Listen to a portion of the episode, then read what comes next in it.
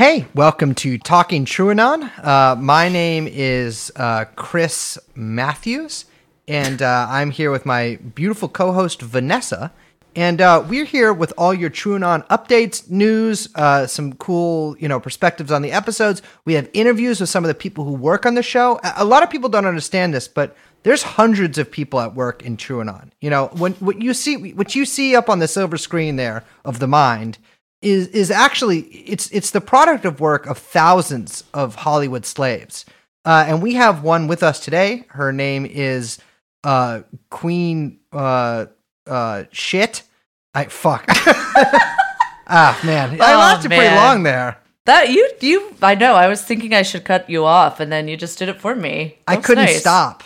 Oh, this What doesn't up well. with? Uh, are there podcasts about podcasts? Is that a thing? Absolutely, yes, absolutely, yeah. There's Like- podcasts about TV shows. Well, I know that, but I mean, is are there podcasts about podcasts? One hundred percent, absolutely, yes, yes. I mean, I do talking. I do uh, talking. Call her daddy with some of the guys. Call Um, me but- daddy. That's what you call uh, it. A hundred percent. The, the the internet was trying to promote to me the other week a podcast by two women from the TV show The Office, Mm. where they just talk about The Office. They talk about being on the show The Office. Yeah, Mm. and like you, I guess you're supposed to listen to it, like maybe after you watch an episode or something. No, people love that show. I bet that podcast is very popular. A lot of people don't know this, but I was, I was actually the showrunner on The Office Guatemala for for for quite a while uh, until, unfortunately, my I, I tried to cast myself in the role of a romantic lead and uh, was unfortunately asked to leave the country by by the government and many of the social movements there. Um, so I came back here and I started a podcast.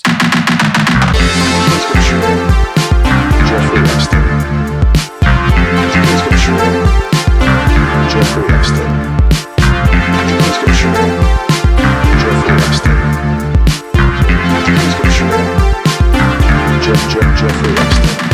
Come in. Come in. Just thought of something funny. You know how like the, I, the only talking show I can remember is Talking Walking Dead or whatever. And oh yeah, uh, Talking Dead. Talking Dead. Yeah. Wait, that Uh, guy got got got right. He no, got no, Me he Too. got ungot.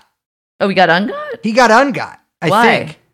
Uh, What's his know. name? Oh, Chris Hardwick from Singled Chris Out. Yeah, which is, I mean, really, he's just one letter off there from having a a, a, a last name that you cannot say in public.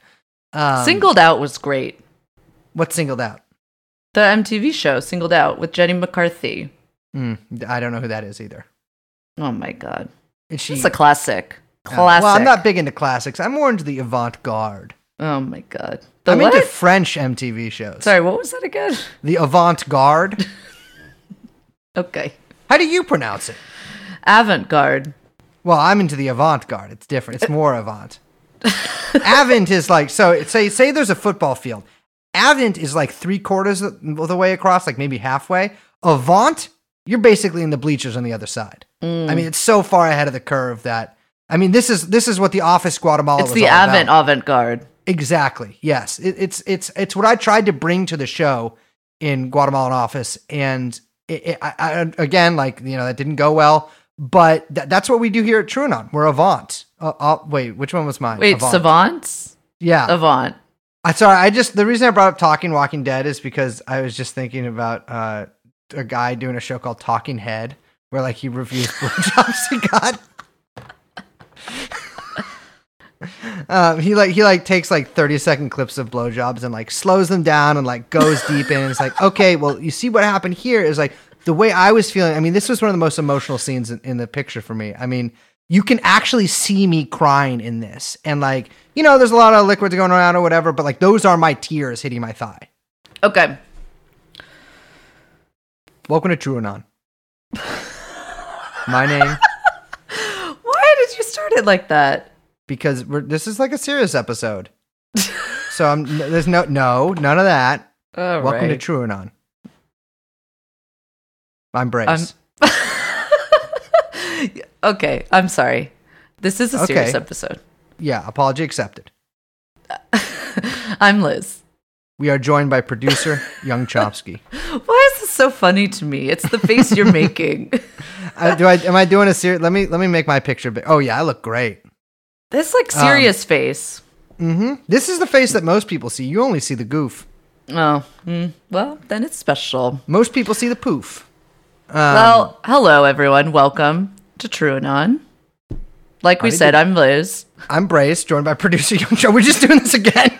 yes, I don't know why. Uh, we're doing the show a day late today, so we're like off our groove. Um, Everything's off. yeah, we have a we have a episode today that uh, is I think very timely, and uh, it's a sort of big subject to cover. Yeah, we there's a lot that we kind of want to hit here. So I think we should kind of I don't know, maybe we should just get right into it. What we're talking about today is the trial of one Julian Assange of WikiLeaks. Um, I'm guessing that everyone listening knows who he is um, and knows what WikiLeaks is, but we can get that into that a little bit. Um, the reason why we're talking about this, well, there's a lot of reasons why we're talking about this. One of them being that not a lot of people are talking about this. No. Um, but it's quite a big trial that's happening or just happened. Yeah, it, it's it's it's. I mean, uh, like Liz said, we'll kind of get into that more specifically later. But one thing especially notable about this trial is is the lack of media coverage and and thus sort of lack of of I guess conversation about it in the general sense. Um, the Assange trial that's going on right now in the UK is not like the trial. You know, he's not on trial for WikiLeaks yet. You know, he's not facing prison from this trial. Well, he technically is. Uh, but this is an extradition trial. Uh, and and for those who don't know what that means, that means that the U.S. is essentially petitioning the U.K. to to send Julian Assange to America to face trial. And you know that's a fairly normal proceeding. Happens a lot. It is rather strange that the U.S. is able to petition a British court uh, over over a Australian citizen who just until very recently also held Ecuadorian citizenship. Um, but there are a lot of strange things about this trial. Yeah, I think I just want to pause on that for a second. And we're probably going to have to pause and repeat a couple things so people really get it through their head. Julian Assange is not an American citizen, he is not an American journalist. Uh, he is not even a British citizen, so he is. Be- he's an Australian citizen, which, to be fair, the Aus- you know Australia is basically you know de facto I mean, they're a little brother to the U.S. and U.K. We'll just say, um, but you know, uh, the U.S. is basically demanding the British government extradite a non-U.S. citizen who is a journalist for publishing state secrets, right? Yeah, that's the thing about Julian Assange that I think gets lost in a lot of this is is that Assange is not an intelligence agent, although I believe Pompeo called WikiLeaks a private intelligence agency. But he is a journalist. I mean, think about what Assange does.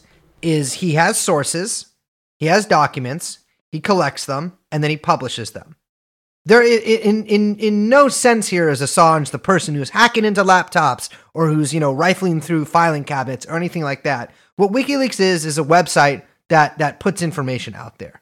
Uh, a lot of that information, however, has not been very um, well. It's been a little bit embarrassing for the United States government. Yeah, I mean that's putting it mildly. Uh, it, I mean, it's hard to um like go over every single. I mean, there, it, there's just no way. There's no possible way to go over every single thing that WikiLeaks has published, obviously. But for those people who are not aware, I, I just want to give maybe like a high level um, run through of some of the I don't know the greatest hits we can call them. Um, so in two, November 2007, they published the U.S. Army Manual for a Guantanamo prison camp, which showed the Army kept inspectors and Red Cross officials away from areas where they were torturing, where the U.S. was torturing prisoners, where they ha- were holding prisoners in isolation for up to two weeks. That this was a U.S. Army directive. Another one is the so-called collateral murder video. And for those who haven't seen this, I remember when this came out, I mean, a lot of people were watching this. This is this was this is one of the biggest things that WikiLeaks was known for. Um, but maybe for some younger people, you haven't seen this video, maybe you've heard of it. Uh, but it it is one of the sort of most grotesque, you know, looking things that that I think WikiLeaks has put out. Uh, it is a, a a rather long video, although there's a shortened version uh, from the perspective of, I believe, a helicopter gunship. Uh, uh, yeah, an Apache helicopter. uh, of an attack in Baghdad that happened in 2007 that killed at least nine people, including, I believe, two Reuters reporters. Um, and the the the way that this video, uh, when this came out, it turned out to be very different than the U.S. Army's official story about what happened that night, especially the official story that they gave to Reuters. But but it's nothing less than than these helicopters circling around, shooting people with high-powered weapons, uh, killing a lot of them, and then circling the survivors. Uh, you can watch a man sort of crawling, bleeding, like trying to stand up. They they they are obviously uh, the in their in their voices you can hear this like desperation for him to pick up a gun. I mean, he's obviously just trying to like sort of balance himself on his hand, but they keep saying like, "Oh, he's gonna pick up a gun, pick up a gun." I mean, mind you, these people are in fucking atta- Apache, you know, attack attack helicopters. They're they're in no danger from any gun that this guy can pick up. Uh, and uh, and then a rescue uh, minivan, or just maybe a minivan of people passing by, comes through uh, and starts, you know, trying to put the wounded in it, and uh, they request permission to engage, and it is given to them, and and they annihilate these people. I mean, it's it's it's one of the most grotesque videos I've seen, and I've seen a lot of live live leaks videos. Yeah, um, this this kind of this video came out as like a precursor to what then became the Iraq War Logs, the Afghan War Diaries, and the Afghan War Logs, which were published later on in 2010. And this was all, we should say, also all related. And we'll probably get back to this when we t- start talking about the trial. But this was also all related to uh, the information that Chelsea Manning leaked mm-hmm. to WikiLeaks and was then subsequently arrested for.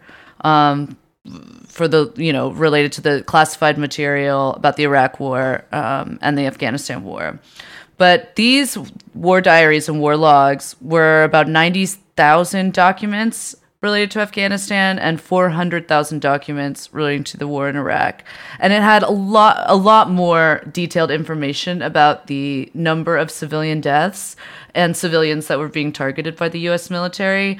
And and again, I mean, people have to understand that at this time, the way the US was talking about the war in Iraq and the strategy in Afghanistan was, I mean, there there wasn't a popular understanding that there even were civilian attacks or that or you know civilian deaths or that the US was targeting civilians. Um, it, it just was a, it was a total revelation at the time and uh, WikiLeaks had worked with media outlets on these like massive documents. We should this that's also an important point to make. Like Extremely, specifically yeah. on this one, they worked with the Guardian and I believe later on with the New York Times as mm-hmm. well, um, so that media outlets could go through these like massive documents and really report on them, right? And you know, I mean, this led to fucking Joe Biden, again, the Democratic nominee for president, and then at the time, then vice president of the Obama administration, to call straight up, called Julian Assange a terrorist for leaking, for, for publishing this material. He was named that, a terrorist. That's actually really indicative of the sort of way that Assange has been talked about at almost every part of our government at high levels uh, a terrorist, an enemy threat, uh, and the language they use is the same language they use to describe people that they kill, right? That they assassinate via drones or, or, or you know special forces or whoever. And and I think that's that's always been a really important point here because like okay, you can say Assange, you know, leaked, or excuse me, he didn't leak anything. You can say that he published classified information, and a lot of unclassified information too that mm-hmm. just wasn't public. Uh, but that hardly makes him rise to the level of a terrorist. I mean, that that that that word has has pretty specific connotations, if not strict definitions, in the American mind. And and you can see that the government's uh, ploy all along here is to essentially put Assange, you know, uh, among the ranks of the of the people that we that we murder from the sky in other video, uh, excuse me, in other videos. Well, little slip there in other countries. Yeah, absolutely. Um, I mean, it got even worse for Assange, I'll say, when WikiLeaks published the State Department cables, which mm-hmm. was about a month after the um, war logs and war diaries. And that went on for, I mean, this was a, an extreme, extreme embarrassment for the United States. That was about 250,000 pages of unredacted US diplomatic cables from December 1996 to February 2010. Um, again, many of these were passed to intermediaries at the New York Times and the Guardian who reported on them. nothing in these cables was labeled top secret. Um, many were marked unclassified, and while some I think rose to the level of secret, uh, nothing was yeah nothing was top secret. Nothing was classified information. Just to set just to put that out there. Um, but what these I mean, what's in these cables is it's like I said, it's really really embarrassing. Um, First of all, for uh, Hillary Clinton, where there are cables where she is ordering U.S. diplomats to spy on Ban Ki moon, who's the head of the UN, and other top UN officials. They were She was ordering uh, U.S. diplomats to gather biometric data, including DNA, fingerprints, and iris scans, passwords, personal encryption keys for both private and official communications. But it wasn't. It wasn't just uh, directed at like UN officials. This was also like, um, you know, uh, leaders of foreign nations, famously Angela Merkel. Mm-hmm. it came out that the U.S. was wiretapping Hell, if and people want some of her biometric data, I think I got some on some sheets around here. But it was also, and this is a crucial point, this is a crucial point, that it was revealed in the cables that this entire order was actually written by the National Clandestine Service under the CIA before Secretary Clinton sent out the directive under her name. And that's important because the CIA is not technically allowed to directly instruct the State Department. No, there's supposed to be like a pretty. I mean, e- even in the the trial of Assange that's happening right now, th- you know, they talk about it as that there's this big. They call it a Chinese firewall, which I'm not really sure, or Chinese wall or whatever. Um, Right. But yeah, there's supposed to be this strict separation between intelligence agencies and the State Department, which, by the way, has never been true. Well, it's also, I mean, we've talked about this on the show before, but it really was during the Obama administration and under Clinton that the that wall really like broke down and like a mm-hmm. lot of and you know the the State Department becoming more and more affiliated with the CIA was was, you know, one thing that kind of changed in that time. But there was other stuff. I mean, there was this is when we finally got verification of the US war crimes in Yemen and the mm-hmm. covert drone strike program and the chain of command that was responsible. Um, you know, there's like a quote that's uh, uh, you know there there's uh in the cables there's you know a uh, telling of a meeting between Petraeus and the Yemeni president where he says, "We'll continue saying the bombs are ours, not yours." Like it, it's just it's a this is you know this wasn't this wasn't known before any of this was published, right? Liz, that's called loyalty. That's called respect. that's No, called I mean it's just like sorry, I get like worked up, but it's like hard to overstate like how much information was in these cables. There was um, you know, how the US was leveraging threats of spying and withholding aid Yep. to get support for the Copenhagen Climate Accords, which by the way, not by coincidence, made the US emissions pledge the lowest out of any leading nation. Well, it's it's it's just like, And I, I I I urge people to sort of look through these cables as much as you can, or at least look through maybe collated collections of them, because there is some pretty outstanding stuff in this. It, it, I mean, we all know. I mean, most people, I assume, listening to this show knows about the U.S.'s role in the world.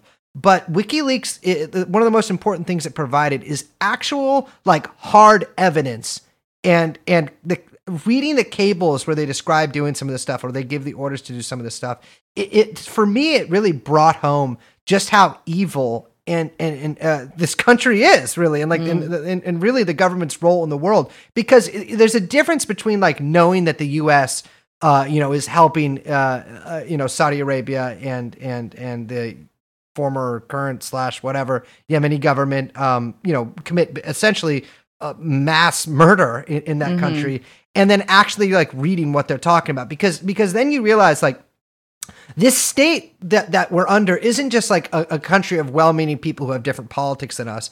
It, it, it it's it's it's a entity akin to like the the you know the the Roman Empire or something where, where it has to keep dominion over these places and and you can really see sort of how the sausage is made here. It's it's it's it's fucking vile.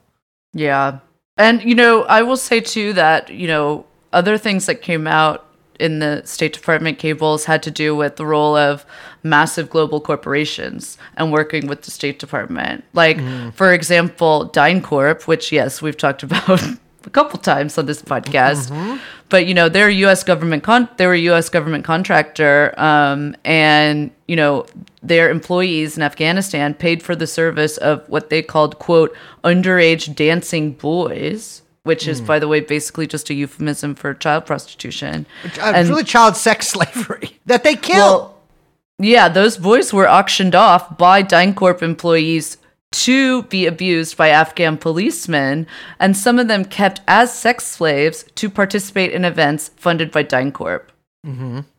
And we should say that when the Washington Post first reported on this story back in July of 2009, right? Before this, so this is their reporting before the WikiLeaks, WikiLeaks published the cables. This is how the Washington Post described the incident: "Quote: Questionable management oversight in which quote DynCorp employees in Afghanistan hired a teenage boy to perform a tribal dance."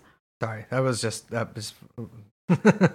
Yeah, it's really out. upsetting. I mean, that's the thing. So this is, and we're gonna get into this later, I think, because we're real, or I, you know, we're real fired up for this episode. Yes. But you know, this is exact proof of what WikiLeaks can show us, which is how the press and the media obfuscates and covers for the U.S. for U.S. government power. Well, I'll say even that even in this instance is is is if you take the look at the coverage of WikiLeaks itself, which again we can get more into specifics later, it is just so notable how Assange himself has become the story in so much of mm-hmm. this about WikiLeaks. And that to me does not seem unintentional. In, in- there's no, you know, it's it's. I, I can't remember who said that. I don't know if it was John Pilger, somebody like that. Is they talked about how WikiLeaks shone this bright light and, and what, what the U.S. government did needed to do was blot it out. And what they've done to try to do is they try to blot it out with Assange himself and make him the story and make him into this character that not only overshadows everything that WikiLeaks does,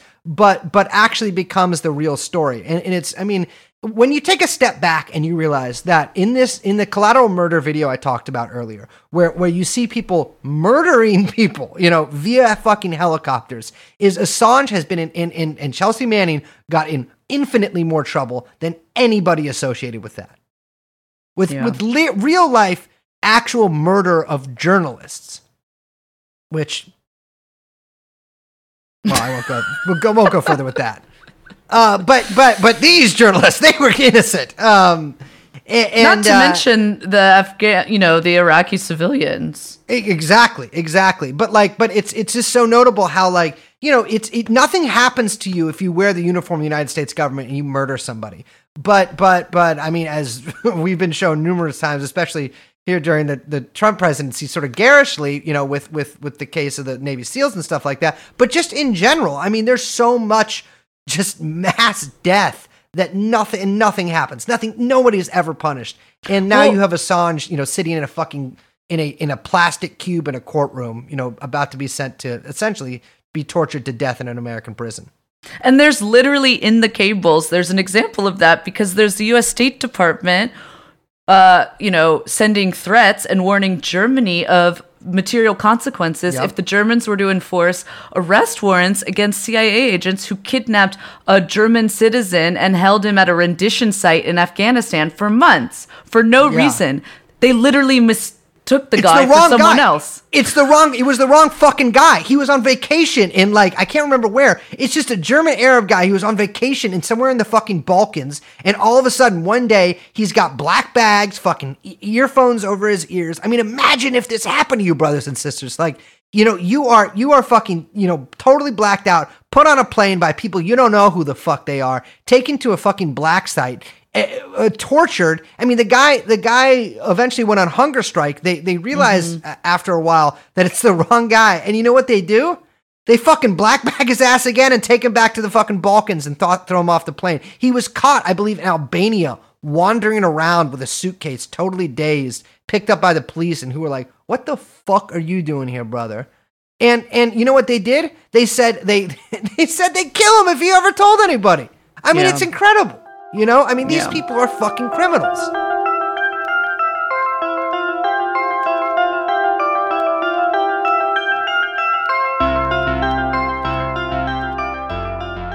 Well, then, then we have then we have something that I think about pretty much every fucking day, which is the Vault Seven stuff. Yeah.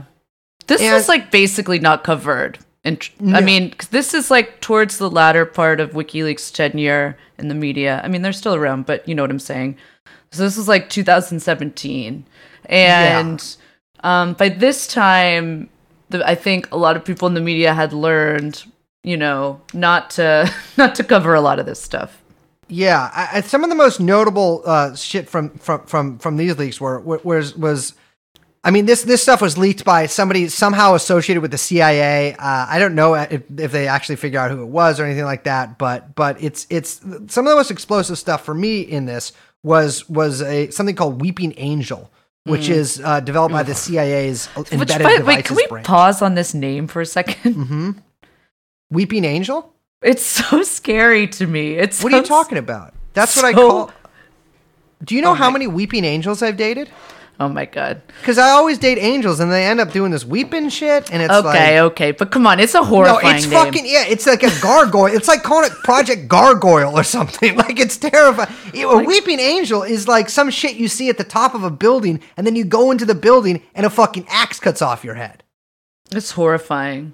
Yeah, but usually they call stuff like, uh, you know, Operation Smelting Blue or something that does Right, that's like right, right. lame or you know, it's this is this is like uh th- this is like red pilled Operation. To be fair, it also kind of sounds like an early 2000s WB show. Mm-hmm. Like yeah, a teen yeah, drama. true.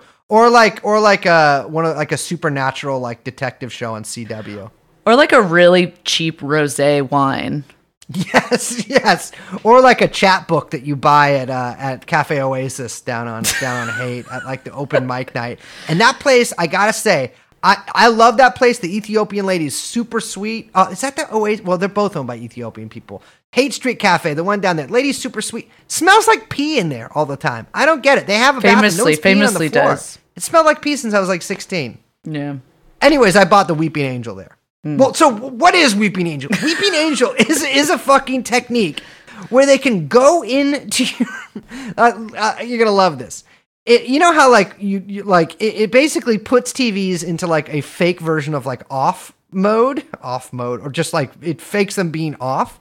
Uh, and and and and so the owner like you know they you think it's off and it's actually not. What they're really doing is that they are uh, they're they're operating your TV as a bug and they can hear everything you say. And then they Yeah. can do this with all of your devices too. That's the crazy thing. It's like I don't know if people understand. It's like they can just like listen to your phone. Like Yeah, yeah. Well, I think two things to note here is that one, they can do it with pretty much any. They have backdoors, not just to iPhones, Androids, uh, Windows phones, whatever phones. Um, despite what some people think about the tech companies and whatever, the CIA absolutely has backdoors, but um, also to any smart device. So smart toaster, smart washer and dryer, smart dishwasher, smart. Uh, they like they're they're making they have smart light bulbs. Which, by the way, what is that? What do you need? A what what? Why do you need Bluetooth in your light bulb? What is that I, I, there was actually a really uh, funny instance of you know when Europe put in that like privacy act about cookies or whatever. I can't remember what it's called. yeah, yeah, yeah. Uh, uh, every smart light bulb in Europe stopped working for a while. really? And like, yeah, yeah, yeah. And sometimes you need, uh, what's that? What's there's like that account called like Internet of Shit or whatever. Oh, yeah, yeah, that, like, yeah. Is pretty good at like show. I mean, I I have zero smart devices in my phone. Uh, or excuse me, in my my home besides my phone. Uh, and and I I just don't get it. Like it's they seem expensive. Remember the Juicero? Uh, let's not get into this. Remember that fucking thing? Juicero. that was a great moment. Yeah, that's that was that was I I lost so much money on that. but yeah, it's incredible. And like that's the thing. That's the thing is like, and they they showed that they can get into WhatsApp and Signal. I mean, it's Yeah. like. They, it, it's that's that's like what I want to stress to people is like a lot of people you know I have like smart tech friends that like tell me like oh no you actually can't get into Signal because the encryption like this like no baby believe me, I don't care if like people think they can't or whatever. First of all, Signal's got some pretty funky origins uh, financially, but like it, it's if it's on your phone or if it's on your computer, you should just never say anything sketchy on it or near it or in the fucking same room as it. Like that's just it. That's that's Well, it. I think I just also I want to make clear too that like so people at home might be like, "Hey, wait, I we knew about this because of Edward Snowden." No, this is different. So Ed Snowden was talking about the NSA, and what the CIA has done is basically created its own NSA within the mm-hmm. CIA, right? And one of the things that WikiLeaks published with this Vault 7 is an actual, I mean, you can see the like hierarchy at the CIA and you can see the chain of command and how this is broken down in this like you know uh basically hacking division um what they call the Center for Cyber Intelligence. Um and you know look it's in it's in the vault 7 i'm just going to put it out there. The cia engages in false flag cyber attacks uh, where they portray other countries as the assailants they collect and maintain a substantial library of attack techniques stolen from malware produced in other states keep that in mind um, and one of the things that really this really like made me pause is that as of October 2014, right? S- Six as of 6 years ago, My the CIA thirteenth birthday. the CIA was looking at infecting. That's what they call it, by the way. When they hack something, they call it infecting. Um, so they infect devices and they infest, infect and infest. Anyway, was looking at infecting the vehicle control systems used by modern cars and trucks. Because remember, those are all now little smart devices. Uh, that was basically permitting the CIA to engage in nearly undetectable assassinations. Now, you know, the journalist Michael Hastings, um, who I don't know if people know this or if they're up to date, but you might recall it was a big deal that he basically destroyed the career of Stanley McChrystal in 2010, who and it is was like you know the entire military fucking hated Michael Hastings because of it. Um, in 2013, he was killed by a quote out of control c- car, and you know, if that sounds crazy, uh, just know that Richard Clarke, yes, Richard Clarke, uh, who was the counterterrorism chief for Clinton and Bush, told the Huffington Post that the Hastings crash looked consistent with a car cyber attack. So I'm just putting that out there. that that's that's what that's what really like it's this stuff and the Snowden stuff and just sort of the general uh, I mean all the stuff that w- we talk about on the show and just like the general way the world is going it makes me so like if you kind of zoom out you know and look out you know maybe 20 30 years down the future when so much of the stuff like right now I can pretty much avoid most of the time smart devices right like I don't really have any in my home it's again it's, it's my computer or my phone um but when like you go to like a restaurant or a bar or like anybody's house or your own house, like your landlord buys the smart devices. You know, I, I know they in San Francisco at least they were buying Nest doorbells for a while uh, that, yeah. that can that have the cameras in them. Uh, Owned by Google. Yep, and uh, and and who, by the way, is a military contractor. Um, and and it's it's like you won't be able to avoid this stuff, and and like there's no stopping any any of these agencies from just like seeing every single thing that you do, and from not only seeing what you do, but but with some of these devices actually like controlling what you do. You know what i mean? Like they could they'll really be able to fuck with you in ways that right now would seem absurd. You know what i mean? But like mm-hmm. it, it's it's it's yeah I, I, it's just terrifying to think about. And I- again like people you know people kind of make fun of me for being so anti-technology but like jesus christ man like we're heading towards like a fucking prison state with this mm. kind of shit a prison planet even with this kind of shit. And and it's it's it's terrifying. Yeah. Well, so that's just like a that's just some highlights. I mean, that's not even touching like the breadth of work that WikiLeaks has published. And I don't think that it is um like hyperbolic to say that WikiLeaks should is deserving of multiple multiple awards for publishing and journalism.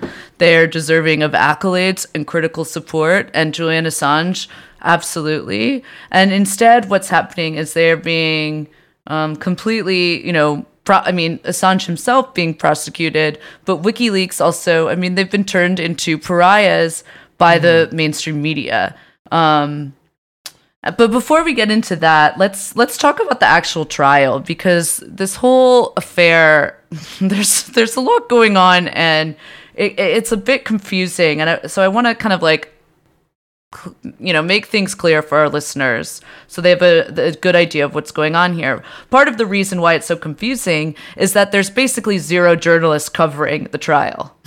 Yeah, yes, yeah. I mean, there's been really good work by by uh, John Pilger. mm-hmm. Yeah, we should give a special shout out though to the journalists who are covering it, um, and in particular uh, Craig Murray from the UK, who you can read at craigmurray.org.uk, uh, and Kevin Gosztola of Shadowproof, who is both of whom have been uh, reporting on the every day of the trial and developments of the trial. Um, we should say that both of those guys uh, they rely and their journalism relies on independent public support. And if you can, I would highly urge you guys to think about supporting their work. And we're going to put links to that in the show notes. Um, so I just want to give those guys a shout out. Other people, of course, at the Gray Zone have been covering this. Uh, Max Blumenthal and Ben Norton. Um, and, you know, certainly more, I will say, UK journalists than anyone in the United States. Yeah, absolutely. I mean, it's it, it- it's it's just the, the the way this story has been ignored in the U.S. Uh, or at least a lot of angles for the story has been have been ignored in the U.S. And the actual story of the trial itself is is crazy. But but about the trial, so he's facing uh, uh, 18 charges. And by the way, let me let me interrupt myself here. The judge is named. Check this out, baby. I know. The judge is named. Dis, well, her na- name isn't district judge, but she's district judge Vanessa Barrister. I know. I, that's. Vanessa I don't think that's how you say it, but I always say it that way when I Well, read how could you? No, no. So it's B A R A I S uh, uh, B A R A I T S E R. Yeah, so it'd be Barrettser. Barrettser. But it's like the same thing. It just sounds like It you're sounds like mispronouncing. barrister. I know. It She trips me up every time. Yeah. Also- yeah, I'd like to judge her. Guilty. Yeah. I don't. What's up with the barrister? I don't. And they wear the wig. Do they make the women wear the wigs out Do you have to wear the wig on Zoom? Uh, I don't know. I mean, I assume so. It's like part of the. It's like part of. It's like putting on your Joker makeup. It's like you yeah, it's like do it before it's you like commit the you know crime. you got to wear a suit and then you got to put the wig on with your suit. this, the wigs are so fun. I, I I saw a picture. I think Canadian Supreme Court, and they their their costumes are like Santa Claus. I will What's say, is they just gotta slap the wig on their their normal hair, so it's not. There's Yeah. no wig cap. They don't use There's no like a wig. wig cap. Oh, they don't no, no, hide no. the normal hair. It's just wig on top of hair, which is very very confusing. well, people don't understand. I, I I'm sure that you're familiar with the phrases like snatching wig. He snatched a wig, or like you know, Mm. Or oh, like wig exclamation Exactly. point. A lot of people don't know those are actually British legal terms. Yes, um, absolutely. for for when you for when you're objecting to something the judge say you say wig and if you successfully do that the opposing lawyer on the defense of the prosecution has to say oh he snatched her wig or she snatched his wig you know whatever it may be Sure, sure. um, so that's just a little that's a little Belden fact right there. Uh, so Assange is facing 175 years in prison, and now a lot of people remember, you know, like we said before, he was torn out of the embassy by by uh, uh, you know uh, American police, and um, originally he was just charged with one thing, which was essentially helping Chelsea Manning break into this database. And, and and there was some talk about whether he helped her try to figure out a password. Now, by the way, these char- this charge is incredibly sketchy. Yeah. Like there's no real evidence of this. Uh, you know, there, there's like and, and and at the end of the day, like it, you know, the very worst thing he possibly could have done was to be like suggest something and have it fail. Um, so like it's it's it's uh, and by the way, a big a big part of the reason that Chelsea Manning uh, is returning to jail is because she refuses to rat on Assange, uh, Yeah. which is which is I think uh, very extremely honorable. Um, Yeah. but but he was hit with 17 more charges right after that, uh, related to the documents that that he released about the illegal wars in in, in Iraq and Afghanistan. Um, so one count, uh, one count of conspiracy to hack a computer to disclose classified information, which by the way is punishable for up to five years. And then in May, 17 other charges, all relating to the Espionage Act.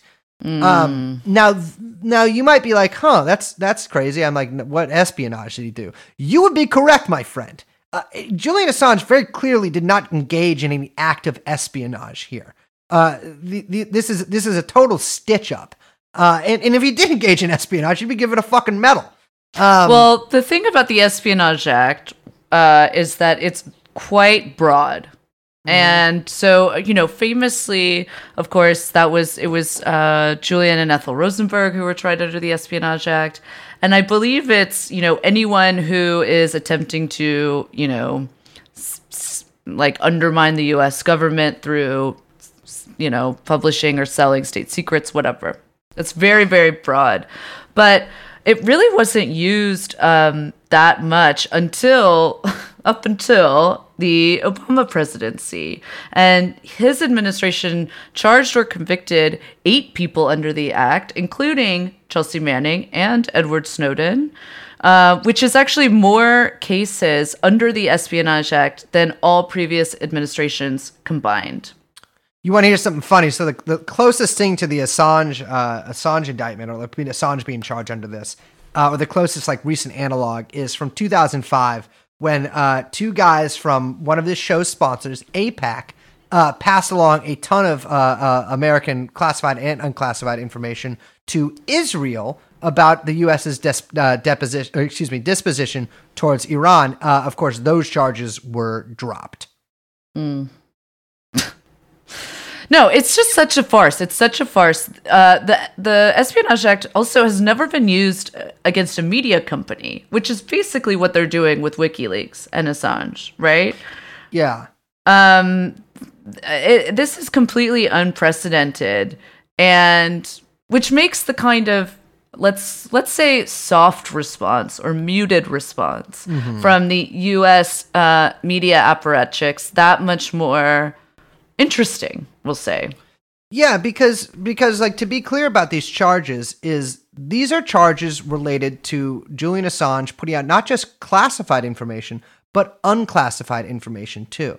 And if a media company is being charged with putting out unclassified information, you know that sets a hell of a precedent in American law, right? Mm. And, and and and to put that in perspective, what that could mean is that like first of all, all of the people who published this any of the Afghan war diaries, uh, you know, the New York Times, etc., they could be arrested for any of this, which they won't. Of course, Uh, they won't. But like really essentially this puts like a huge amount of journalism and, and really any journalism that goes against the interests of the United States or or or is dedicated to keeping the United States accountable, which I don't believe is an actual possibility, but some people seem to think it is, um, is it essentially makes it illegal.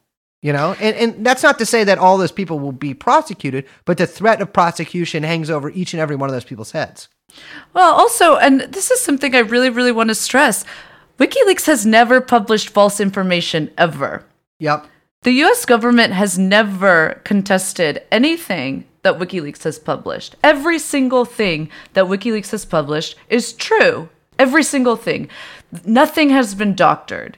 There has been they they've never contested that or even suggested it. So now what the only route they have to shut it down and to shut him down or what we'll see will be I mean basically kill him is through this sort of legal maneuvering about what constitutes uh, correct, like basically constitutes the correct way of getting information to publish or what you're supposed to publish versus what you're not supposed to publish. And like, I gotta say that the media play when Assange was first uh, arrested, or the first charges that came out, which was just with the hacking charge with Chelsea Manning, right?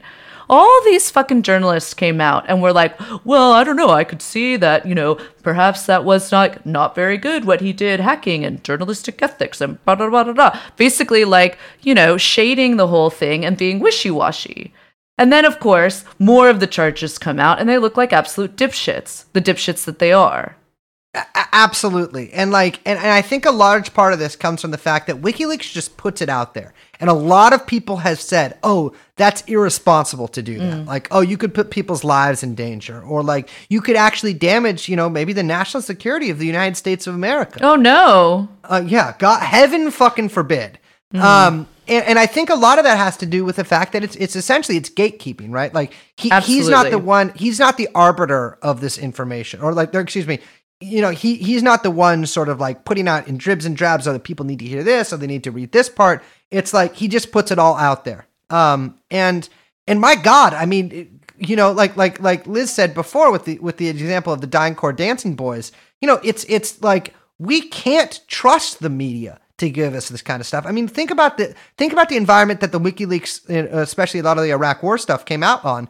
Is is we had been led into this war with by the charge of almost our entire national media apparatus, who were complicit in the lies and the deception that led to the you know to the to the mass slaughter of Iraqis and, and the destruction of that nation. You know, it's like, my God, wh- why would you trust them? You know? Yeah, and you know, I'll go even further. It's not just gatekeeping. And it's not just that he exists outside the like social, you know, social circles of Manhattan media or whatever. Mm-hmm. It's that he threatens uh basically the practice that is and this is this is like what this is how journalism functions now.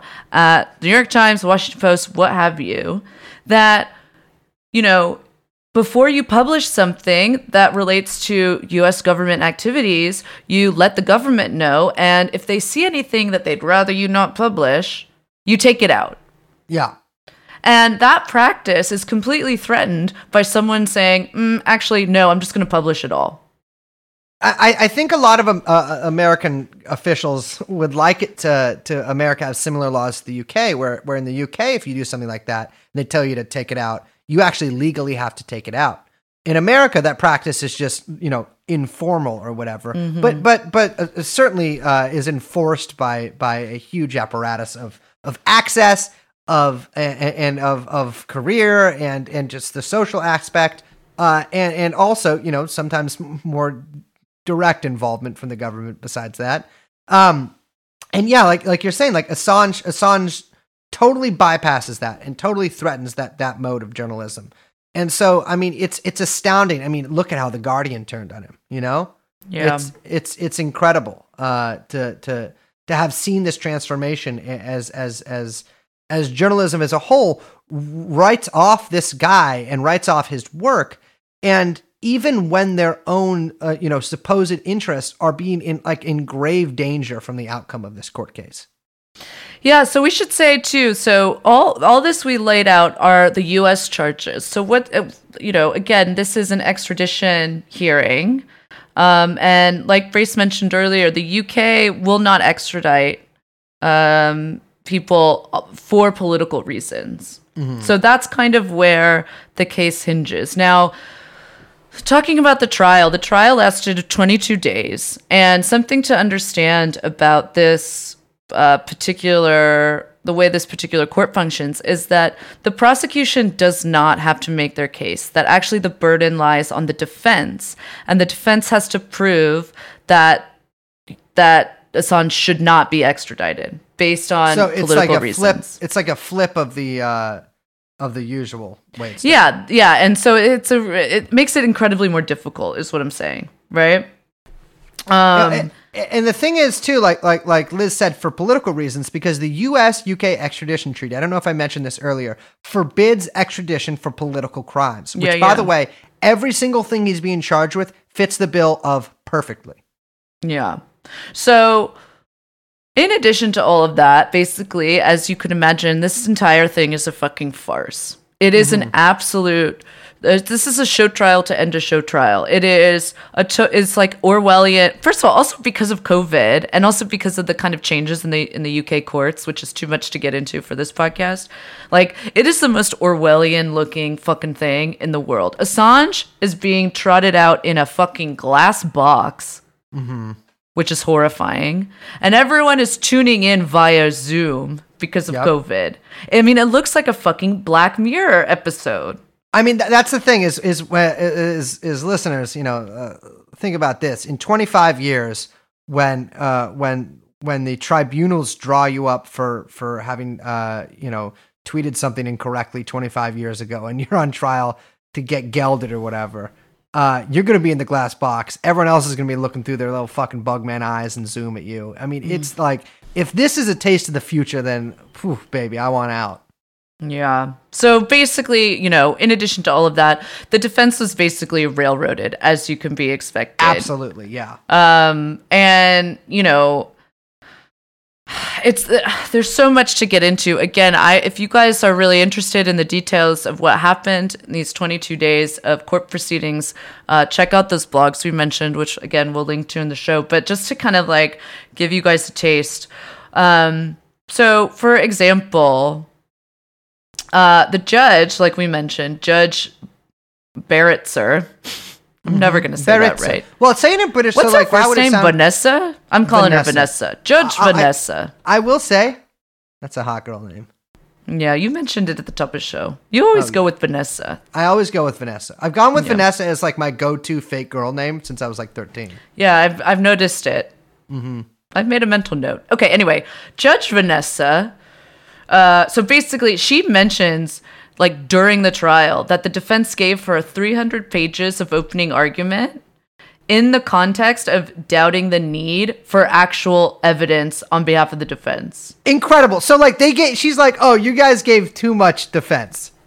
She's saying, no, I already have all of this. We don't need to have witnesses. Maybe this Yeah. is too much. You don't actually need to sum it up because you've already given me 300 pages. Um, she, the judge was completely resistant to any exposition by witnesses before cross examination. Basically, any witnesses giving any kind of context for the, like, what they were, um, you know, testifying to in defense of Assange arguing that evidence was already in their statements and so they didn't need to say anything else that basically what she was what they were trying to do what the court was trying to do was get every single witness to read off and enter a statement into the ledger and that being it no cross examination no political context no follow-up questions which is just a complete farce i mean it's a complete and total um joke of anything that is remotely related to the fundamental right to bear witness. Something that's something that's so absurd to me is, and I know we're doing a fucking you know podcast. You can't really see what I'm talking about here, but but but but picture this. You know, you got the judge at the front of the room. uh, You've got uh, you've got Assange in the back. By the way, in a glass box. His lawyers uh, ahead of him with his wife next to them. He has to crawl, so he cannot confer with his lawyers. By the way, he was asked. He asked if he was able to sit with his lawyers, which seems like a pretty fucking basic ask. He asked if he could sit with them, and that request was denied. Uh, he he goes. He has to crawl on his hands and fucking. knees. This is from the John Pilger, uh, you know, uh, testimony, eyewitness testimony of it. I read. He had to crawl on his hands and knees in order to be able to talk to them. You know, he's he's banging on the side of this fucking glass box. Yeah, he can't even hear anything because he's all the way in the back. It's it's it's absolutely absurd. And then instead of like you know you, you know you're picturing your your Law and Order courtroom or whatever, no, you have somebody either go up to the front of the room and look down at a piece of paper that they've been that's basically been edited for them that they can mm-hmm. say and read it off, or they just have somebody read it off entirely because the person couldn't be there. It's Yeah. like th- this is this is the definition of a fucking show trial in your so-called democratic UK.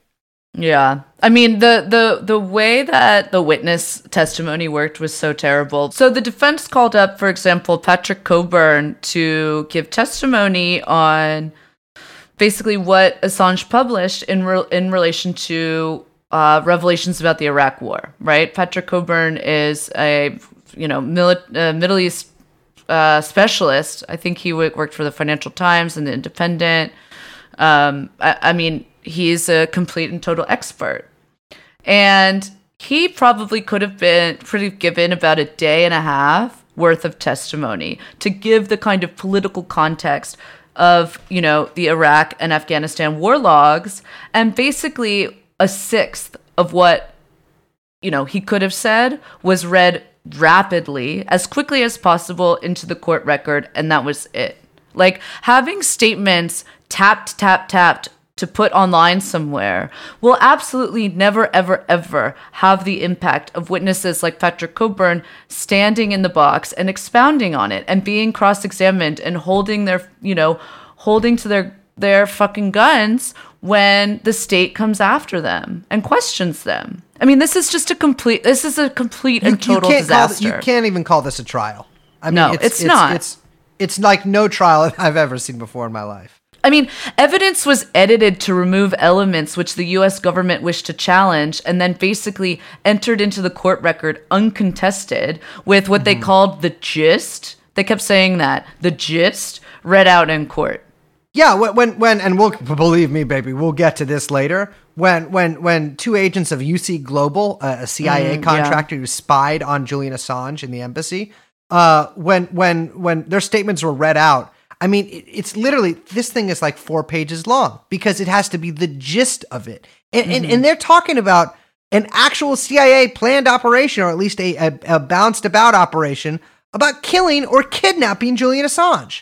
Yes. And and that's and that's the crazy thing to me is like is and again we'll we'll this is we'll expound on this but like you know th- the CIA mind you was spying on Assange the entire fucking time here and so especially uh, very much so in the past 2 years his lawyers offices have been broken into meetings he's had with the Ecuadorian government you know laptops have been stolen uh, and and and and every time you know his lawyers would come in the embassy, their fucking phones would have all their information downloaded. There would be microphones talking, listening to every single thing they said. So the prosecution already knows the defense's case, every single part of it. And I can think of no, no even variation of justice where this would this court case would be allowed to continue after this stuff was was out there in the court. And this stuff is out there in the court in the Spanish Supreme Court for, for example. And and and it's the judge knows this. The judge knows that the prosecution is fully aware of every single legal maneuver every single trick every single piece of evidence every single everything that that the defense has and still allows this travesty of a political trial of a political prisoner to go on Yeah. I mean, basically this was the this is the playbook for the prosecution for every defense witness. They basically they would undermine any of their credentials, academic, journalist, whatever, as not precisely relevant. So don't mention mm-hmm. them. They would humiliate them by repeating memory test questions for precise phrasing of obscure regulations that no one would know. They would totally denigrate and disparage any like political relevance. They would um, humiliate witnesses to repeat like ex like basically what was allowed in UK courts. Are, are you allowed to say this? Are you not allowed to say this? To repeat from memory. They would run through lists of qualifications and government positions relevant to the subject the witness was testifying on and make the witness say one by one that they've never held those positions as a way of denigrating the witness. They would claim testimony is biased or worthless because it doesn't include government assertions to counter what the witness was saying. I mean, it's just complete and total bullshit. And none of it has anything to do with the fact that, like I said, they're not arguing against the truth of anything. They cannot do that. Everything that Assange has published is true. So they're moving around all of that. They're not even touching it. The I mean, fucking snake. I mean, what, one of one of the witnesses, because there, there's been a few witnesses called about possible torture, because it's very clear that Assange Yes. has been has been tortured in in Belmarsh prison where he's at now, and it will undoubtedly a lawyer from a guy who's who who. A, a guy whose client is actually in the supermax prison that, that Assange will be in the United States testified to the torture that his client received there. Uh, the, you know what the U.S.'s sort of rebuttal to that was? Was actually the U.S. has lower suicide rates than U.K. prisons. you know, it's it's it's absolutely it's a fucking. I, I don't know how to stress this enough, and I know uh, because of of the way this has been presented, a lot of stuff. A lot of people don't like Julian Assange and like think that like th- this is you know well like he's a shitty person, shitty things happen to shitty people. It's like shut the fuck. This is insane. This shit that's happening to him. Yeah, I mean, the prosecution and the judge basically worked together to ban Yep. two witnesses who could have testified to the conditions at the ADX Colorado, which, by the way, is the supermax where he's going to be held. Uh, to say like th- these are impossible conditions. The state of U.S. prisons is is uh, horrible. He will be tortured. He will be in isolation. They banned two witnesses who could testify to this, and then castigated the other de- defense witnesses for not having firsthand knowledge of of ADX Colorado. I mean, Yeah. it, it's just a complete and total, complete and total farce. And this process is absolutely 100% completely divorced from any genuine attempt to find justice.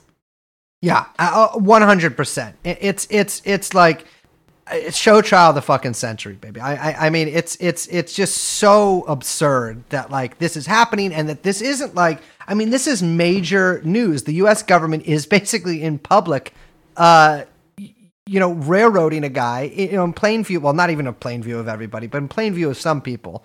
Uh, that that and and, this is essentially you know a, a lot of these aspects are essentially ignored. Yeah.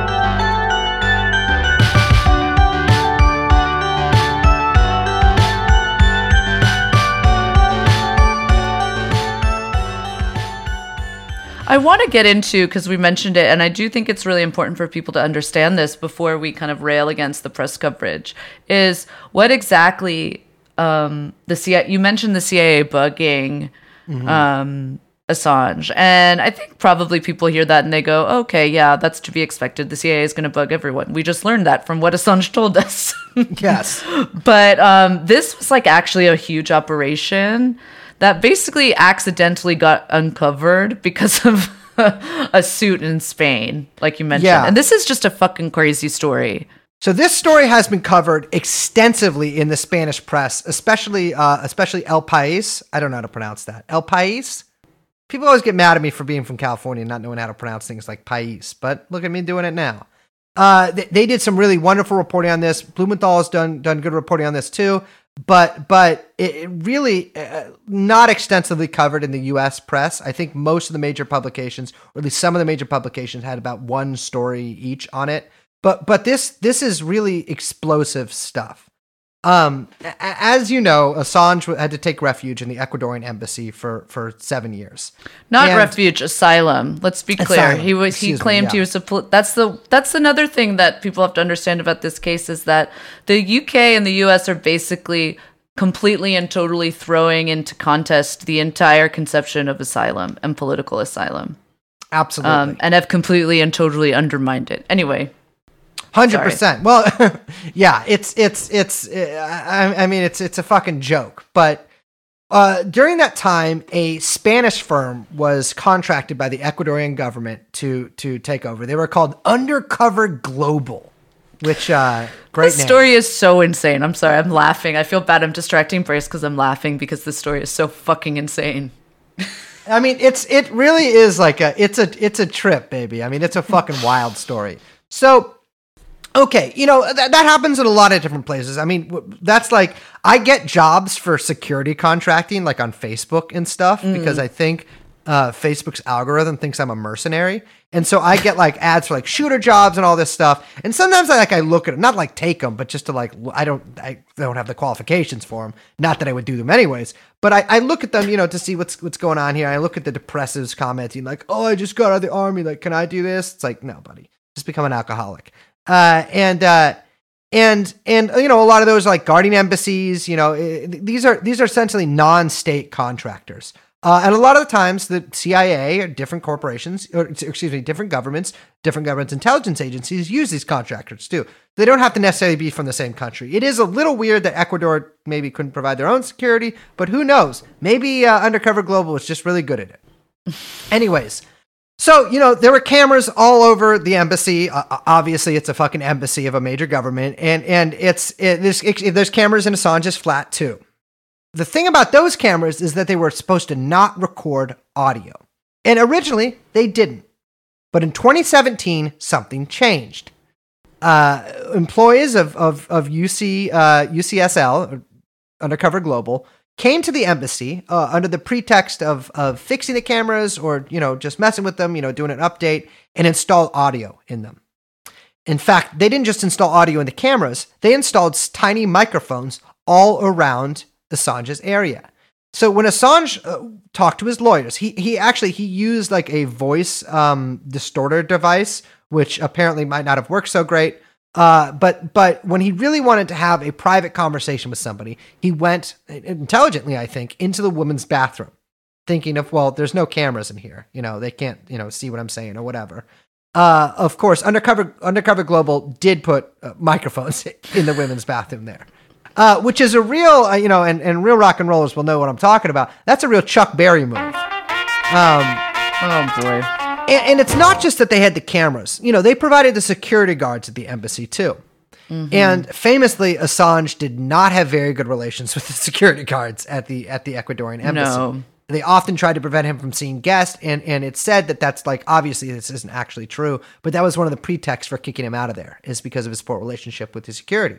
But but when you went in the embassy to visit Assange, you would have to leave your cell phone, you'd have to leave your iPad, you'd have to leave your laptop, and and the security guards had a very select set of duties that they were supposed to carry out uh, in relation to Assange, who they were referred to him as the guest. Uh, they had to monitor his movements, his meetings, his conversations, and his moods. This would mean writing all of those things out in a logbook. They carried out handwriting examinations, and in fact, one time they fucking took the diaper, dirty diaper of a baby in order to test the feces to see if Assange was the father. Now, if you think that's very weird, how can you do that? You cannot do that. And so uh, they just ended up, they just had some shit with them. Uh, they took apart everyone's, not everyone, but almost everyone's cell phone and downloaded all the data from them. And this includes, and this is what makes the journalist, uh, or excuse me, the, the, the press coverage so just insane, is this includes like reporters from the Washington Post and stuff. I mean, they downloaded everything from these people's phones. They downloaded everything from people's laptops. They took pictures of people's passports. And I, I know Glenn Greenwald had his passport photographed. Uh, it- it- it- apparently, they were supposed to especially watch out for visitors from Russia because there were zero visitors from Russia during that entire time Assange was there. Uh, they, in fact, just started taking pictures of when people had been to Russia, like their visas and stuff like that. Uh, and they, they'd, they'd also open up their cell phone cases to get the IMEI number, which is like a apparently it's it's a unique code that like every cell phone has on it that makes hacking into those cell phones much easier. Now, all of this information was sent via FTP, a file transfer protocol, to to the Undercover Global server in southern Spain. Um, eh, this is from one of the reports, if I can read out loud. El País reported this. Great exultation and nervousness by the guest after receiving news about the sentence commutation for Chelsea Manning. Julian is providing a lot of information. The guest keeps writing his agenda. You can still feel the tension in the room. The guest hides his agenda, that means his notebook, with his hands at all times. Stella peeks out the door, thinking someone could be listening in, which actually makes me kind of sad to think about because Yeah. you know they're they're very excited. They're talking, you know, this this this this really wonderful thing has happened, and you know she's like peeking out the door to see if someone could be listening in, but that's just not the way how it works now. This is another report. Uh, this is from January 2017. 3:30 p.m. to 6:28 p.m. Pamela Anderson. They exchange information through notes. They take pictures inside the meeting room. The voice distortion device is on at all times. And yeah, it, it's it's it's every single guest, every single way. And remember, this includes his lawyers, right? Yeah. uh, you know, Assange, from what I've read in here, Assange seems pretty careful about covering his notebook with, you know, there's a, there's a way to do that where essentially you just cover each word as you write it with a different piece of paper. Right, right, but, right. But again, like you can't be so careful all the time, uh, and it's it's just astounding.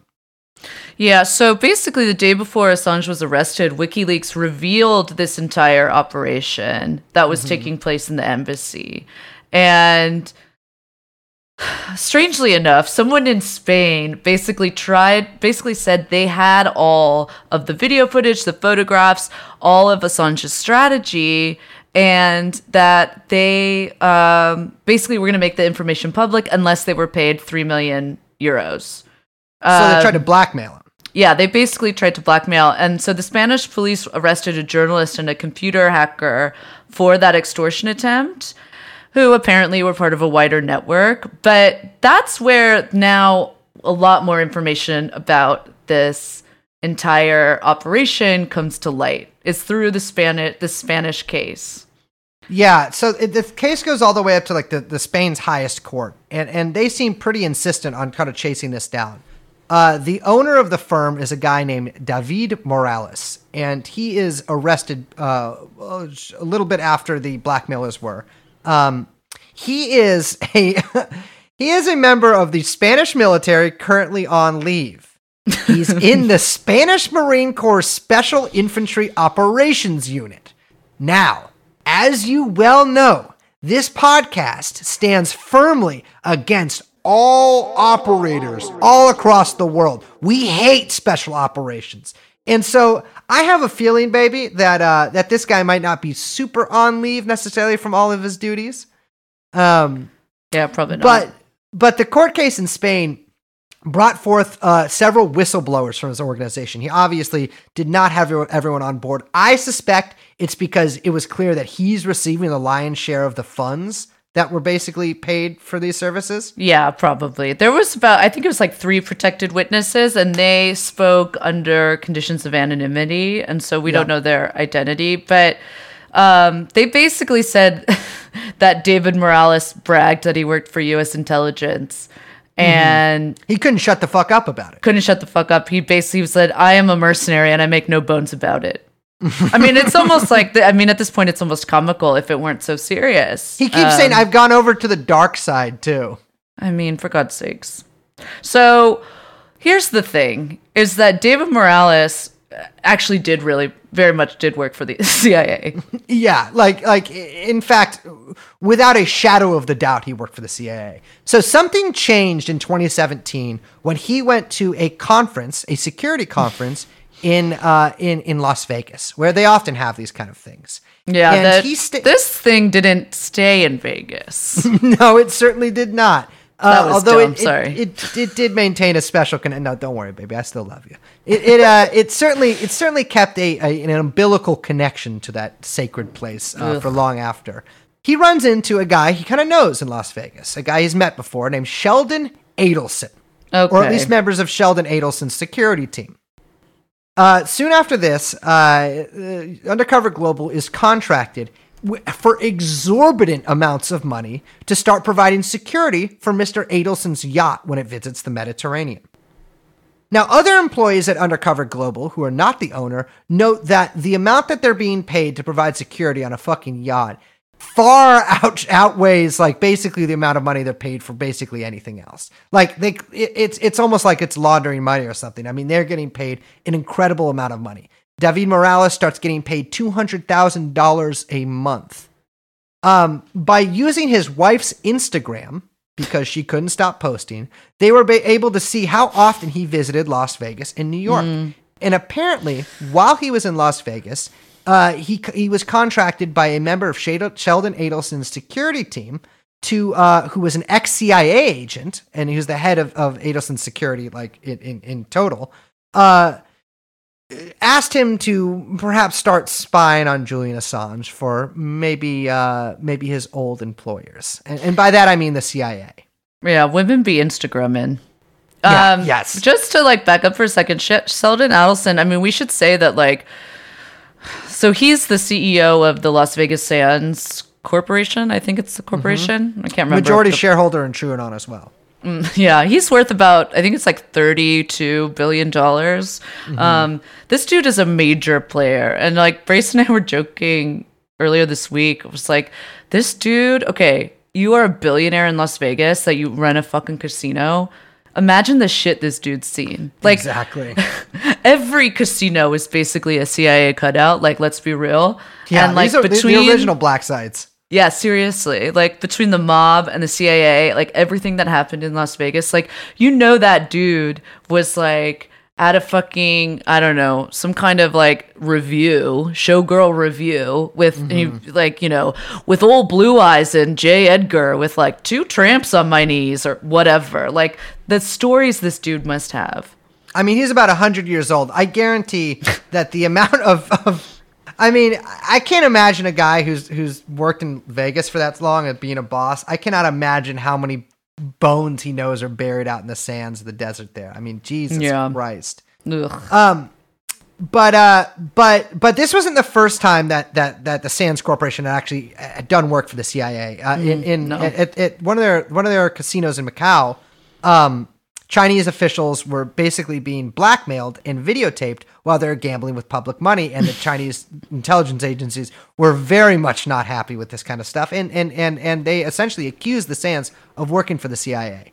uh, Classic which they move. Were by the way correct. So Yeah. so the way this happened was that uh, that that David Morales gave access to all of Undercover Global's servers to the Americans.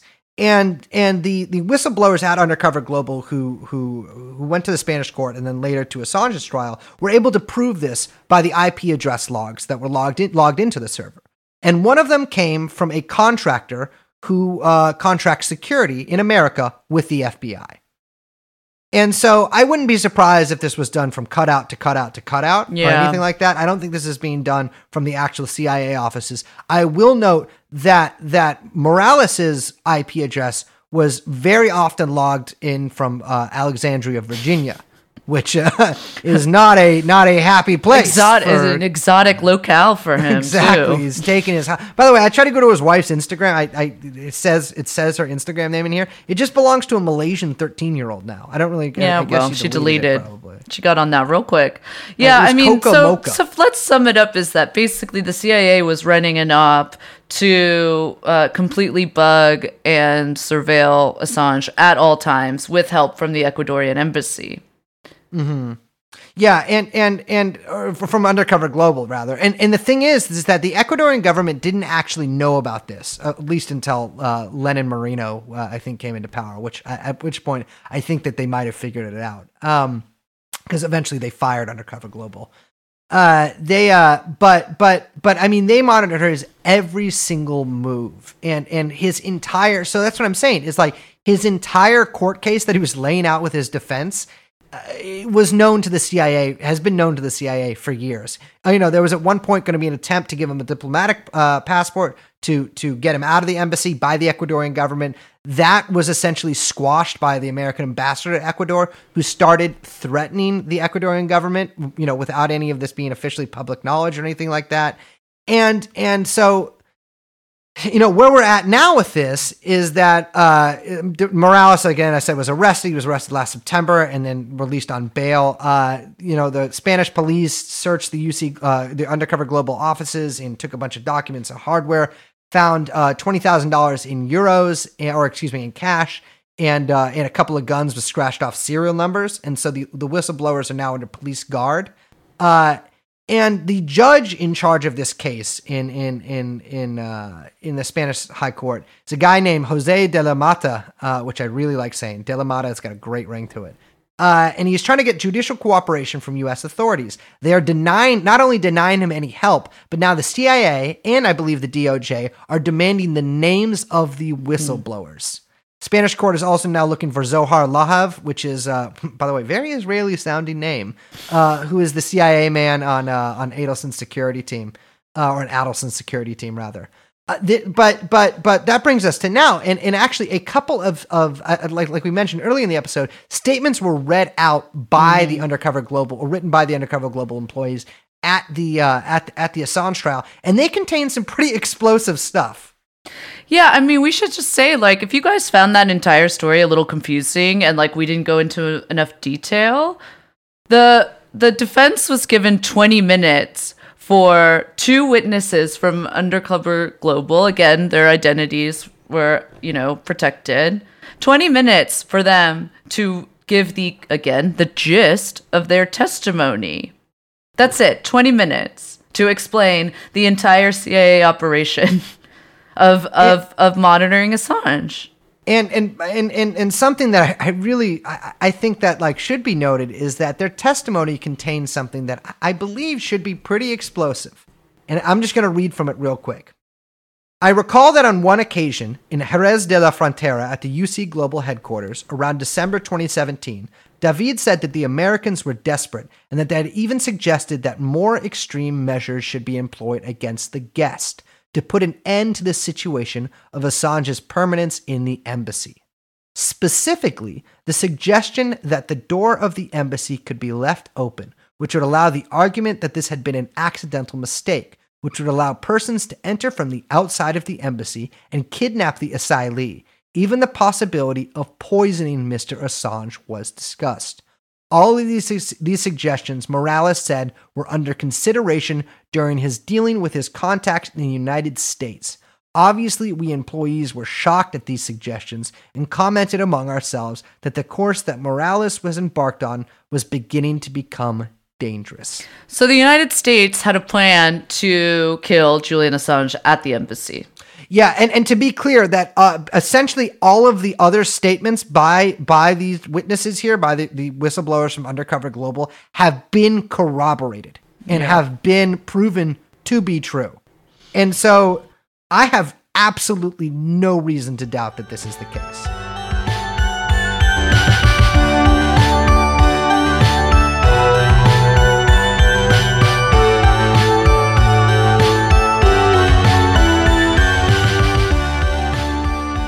So another angle of this case that really has has been discussed, uh, I, I think, I don't think it's been discussed whatsoever, uh, is is is is is the relationship that this case has to the ICC investigation into Afghanistan.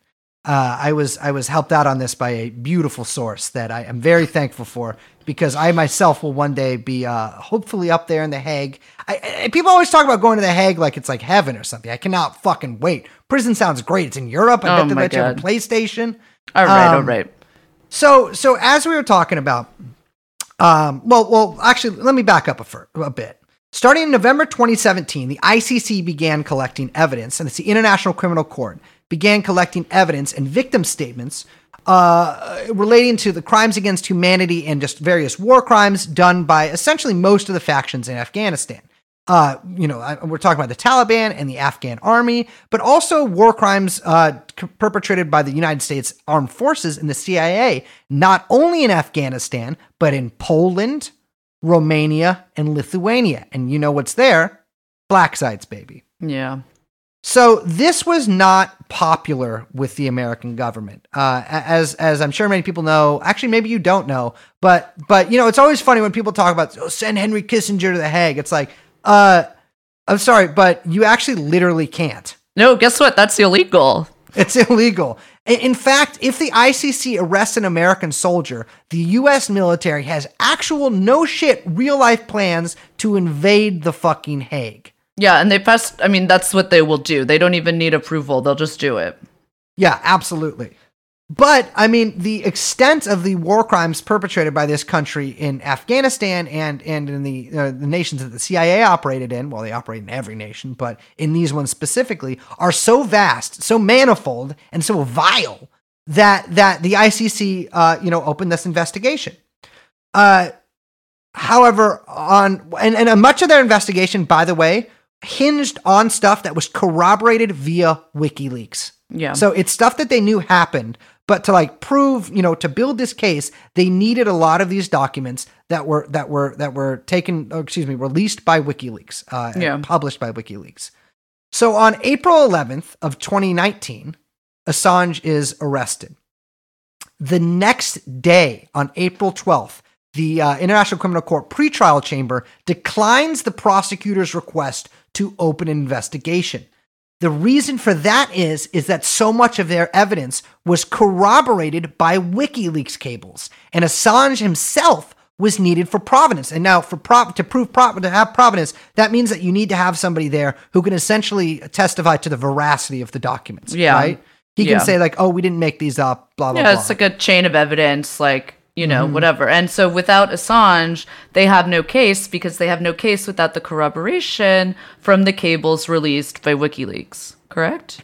Yeah, absolutely. And and and you know, if you think that's sort of conspiratorial, that is an astounding coincidence then that the day before this was going to be ruled on by the uh by the pretrial chamber, uh Assange is is really hurriedly take whisked out of that embassy. Now the US fucking hates the ICC and thought they actually did think they were going to go forward with the investigation.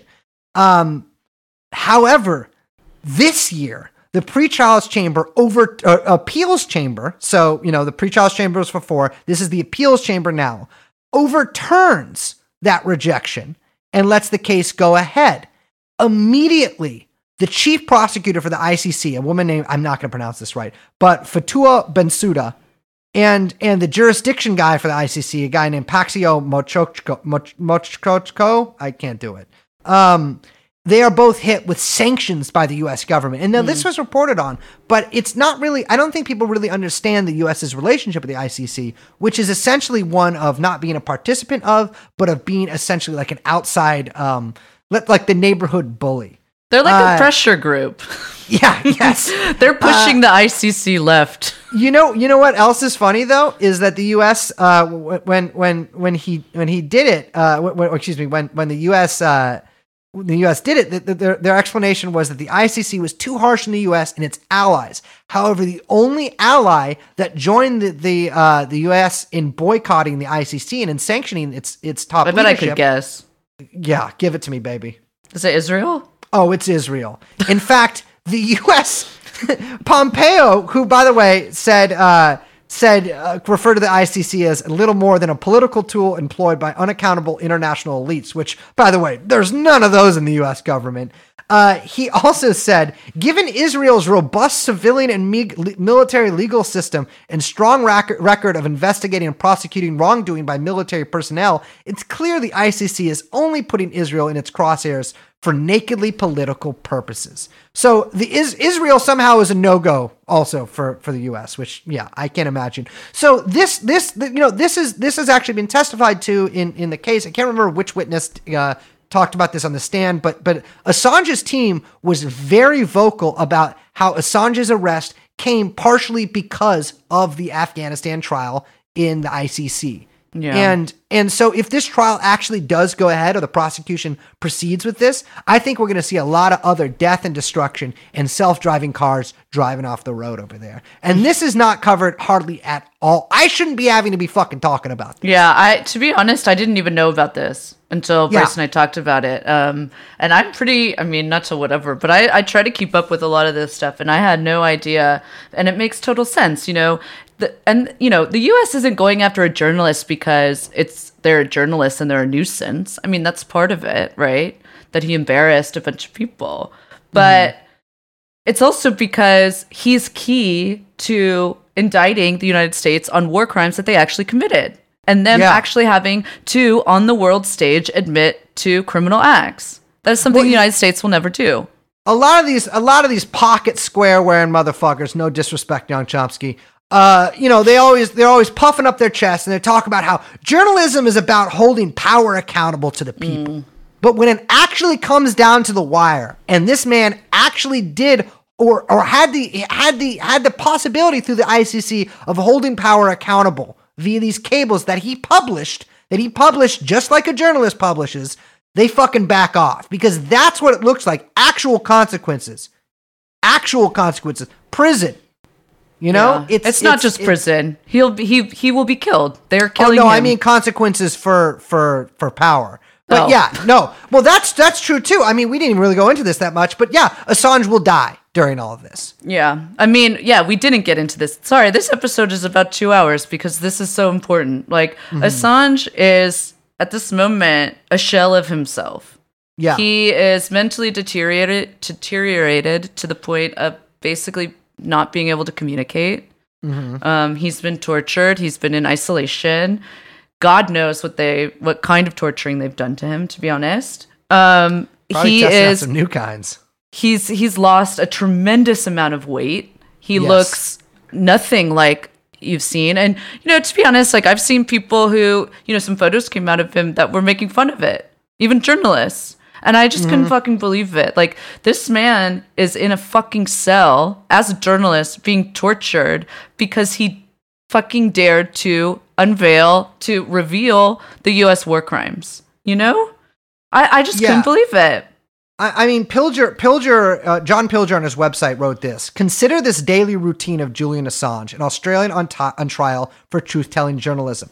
He was woken at five o'clock in his cell at Belmarsh Prison in the bleak southern sprawl of London. The first time I saw Julian in Belmarsh, having passed through half an hour of security checks, including a dog snout in my rear, I found a painfully thin figure sitting alone wearing a yellow armband. He had lost more than 10 kilos in a matter of months. His arms had no muscle. His first words were, I think I am losing my mind. This next part really gets me. For the months, he was denied exercise and held in solitary confinement, disguised as health care. He once told me he strode off the length of he strode the length of his cell, back and forth, back and forth for his own half marathon. In the next cell, the occupant screamed through the night. At first, he was denied his reading glasses, left behind in the embassy brutality. He was denied the legal documents for which to, with which to prepare his case, and access to the prison library and the use of a basic laptop. Books sent to him by a friend, the journalist Charles Glass, himself a survivor of hostage taken in Beirut, were returned. He could not call his American lawyers. And this is this is the part that like first of all is very familiar with me for me as as also somebody who has been held against their will in strange places. He has been constantly medicated by the prison authorities. When I asked him what they were giving him, he couldn't say. The governor of Belmarsh has been awarded the Order of the British Empire.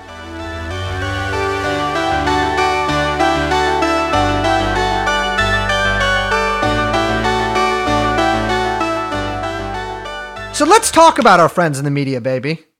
Yeah, we should. We gotta wrap up, you know, but not before we come after these guys.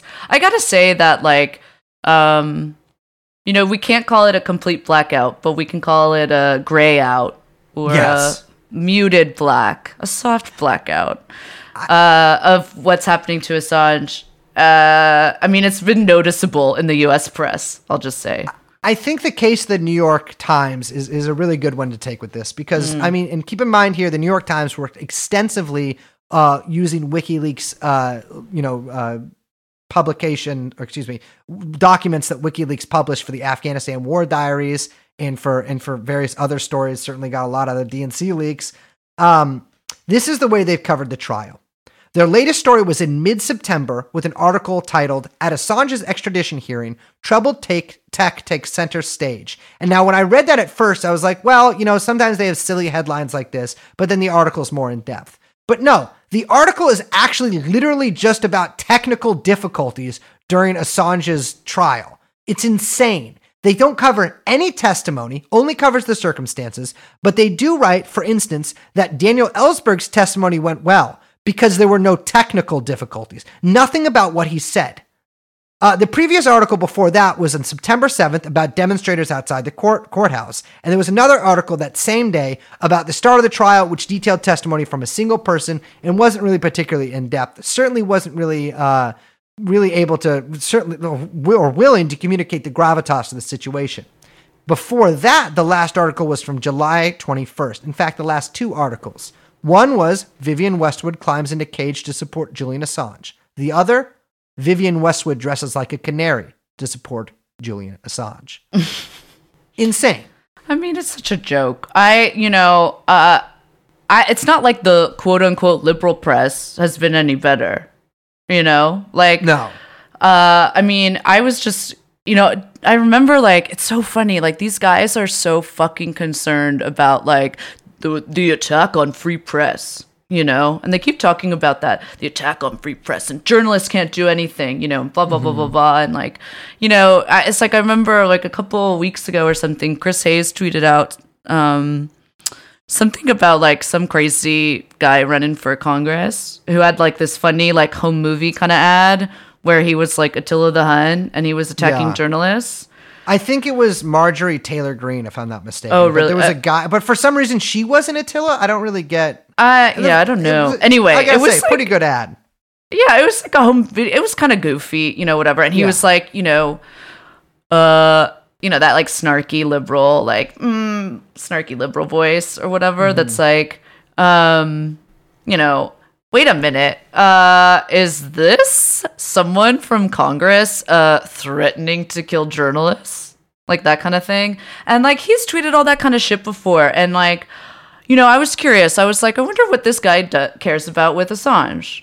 So I was like looking around, and most of his tweets about Assange pretty much only had to do with uh, in relation to the Podesta emails and the DNC leak, which was, of course, a big fucking embarrassment to his political class or to his journalist class, right? Because those revealed uh, not just not not that they would fucking say any of this, but it's in the fucking emails. It revealed total, uh, literal witch hunt, total collusion between Hillary Clinton and a ton of journalists on crafting positive press and attacking Bernie Sanders. and, and without like a shadow of a doubt, not even like disguised or anything. The- Yes, you know, I mean, journalists taking marching orders from Hillary Clinton and the DNC. Yeah, I mean it's right in there. I mean the D- yeah, don't get me started. It, it's insane how that was covered in the liberal press. I mean, at first they tried to say they were fake, then they said they were real, but they don't say anything. I mean, it was just total bullshit. Well, it's, they Um, always make fun of like, well, I can't believe the police are investigating themselves. It's like, motherfucker, what do you think you do? Yeah, seriously. So I was like looking through it and I was like, let me see what else he's got in there. And, you know, so the last tweet he had about Assange was over a year ago, May 23rd, 2019, which by the way was the second, was when the Espionage Act um, charges came out. And he wrote, The espionage indictment of Assange for publishing is an extremely dangerous frontal attack on the free press. Bad, bad, bad. Okay. It, what's, what's, what's weird is that when Assange was first arrested, what he tweeted was, Hold on, currently writing a one act play set in a federal prison with Assange and Avenatti as cellmates. Hmm. First of all, I don't know if that's supposed to be funny, but it's certainly pretty glib about his fellow journalist being arrested and the quote attack on the free frontal attack of the free press. Bad, bad, bad. Yeah, like I, I who do they think is like okay, yeah, there's a frontal attack on the free press. Well, it's like, are you helping them or harming? You know, are you helping that effort? Or are you harming that effort? And f- the way I see it, a lot of these people, by tacitly uh, agreeing essentially not to talk about this and to let this sort of like you know to go by, it, it just shows that that that they aren't. I mean, there is no neutrality in this, right? Like you either support Assange's side in this or you support the government side. And I think a lot of these journalists pretend that they can waffle or they can be like, well, this is, you know, uh, I don't have to support Assange to know this is bad. It's like, no, there is a man at the center of this, right? Who is being tortured to death in front of your eyes. Like, yeah. It's, it's, it's, it's if, and, you know, these same people have no problem praying for Trump or whatever when he gets fucking coronavirus. But, like, you know, to see a man uh, thrust in the, in the back of a courtroom in a fucking glass box as he starves to death and goes insane is like, I, I mean, I, I don't, I don't, I, it just, it blows my fucking mind, sweetheart. Well, that's the thing. It's like so many of these journalists and media personalities over the past four fucking years have been wailing about all this shit. Democracy dies in darkness, or the Trump admin's war on journalism. And, you know, it's like they feign, you know, they have all this outrage now, like you say. They feign this outrage. Oh, this is bad, bad, bad, bad. Meanwhile, it's been a year and a half that he's said anything about the Assange trial or mentioned anything about Assange. But, you know, it's like there was never any support back then. When these leaks came out, there was never any support. There was never, mm-hmm. you know, it was completely blacklisted. And there's always been, like you say, a convenient reason to disparage Assange and WikiLeaks, either because of shifting goalposts, like we said, about the meaning of journalism and, you know, whether or not he's publishing or a journalist or what that means or all this kind of like bullshit, or his own political views, or gossip about his personal life, or whatever the fuck. And all of it, all of those, sh- all of that shit, all it does is doing the work of state power to delegitimate WikiLeaks and turn, turn Assange into a pariah, which has happened. You know, none of it has anything to do with the fact, like we I keep repeating, that every single thing he has published is true. The same cannot be said about anybody at MSNBC, the New York Times, Fox News, CNN, or the Washington Post. So apparently, there is no solidarity for political prisoners of the state. But this is what fucking gets me. None of these cowards are going to be persecuted. None of them. All these people mm-hmm. that are shaking in their boots. Chris Hayes, you're shaking in the boots. You're fine. Who's going to prosecute you? The fucking government that you parrot the lines of? The government that you continue to let have advance notice of the story that you're saying in case there's anything that they wouldn't like you to publish? The anonymous intelligence sources you continue to give cover to, the bullshit partisan hackery you spit out night after night after night. What state secrets are you revealing? What actual journalistic work are you doing? Like, this is why we call journalists scum. Like, motherfucker, you are the mouthpiece of the state. The mm-hmm. government needs you to sell their lies. You are the one who obfuscates power. You aren't expendable. You are the one who is necessary. You aren't going anywhere, you fucking tool.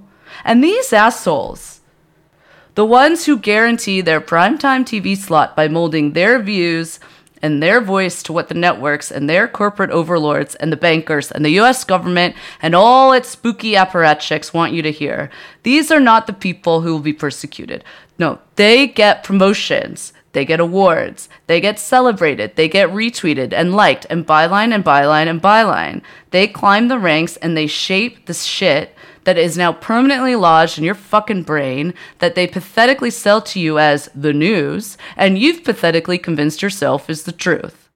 No, the people who get persecuted are anyone who dares question the United States war machine, who dares reveal any of the coups, the assassinations, the inner workings of the security apparatus, the well funded networks of fucking so called democratic political power, the abuse that millions suffer at the hands of the US military and all the paid off NGOs, the corporations, the warlords, the cartels, the sexual abuse, the rape, the murder, the towns that we bomb to oblivion, the countries that we sell off to the highest bidder, and all the governments that we demolish.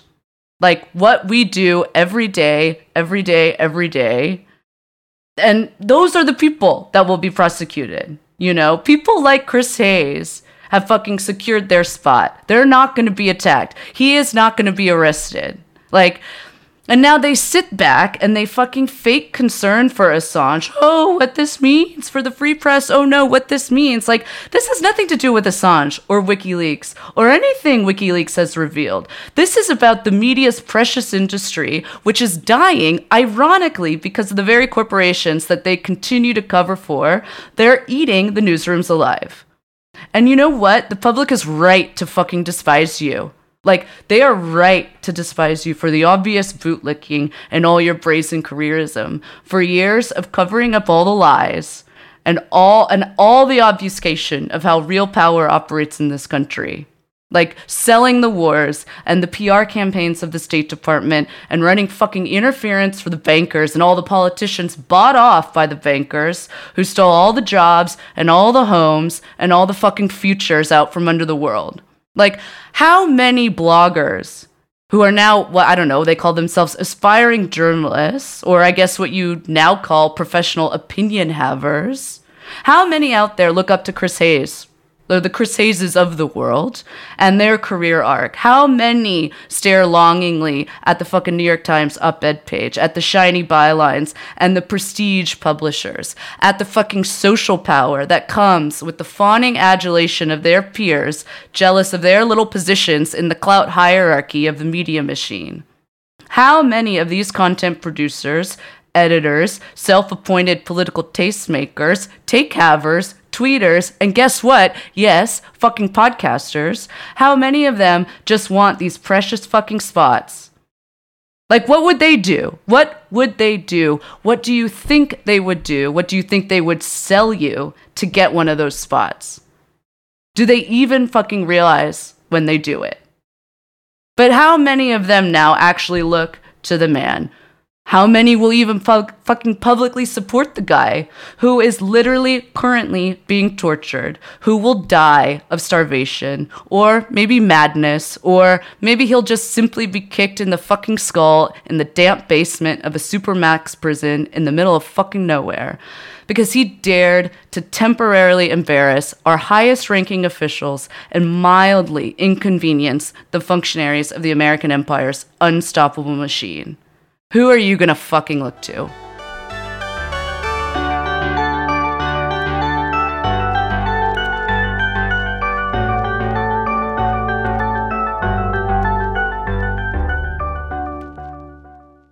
All right, I'm spent.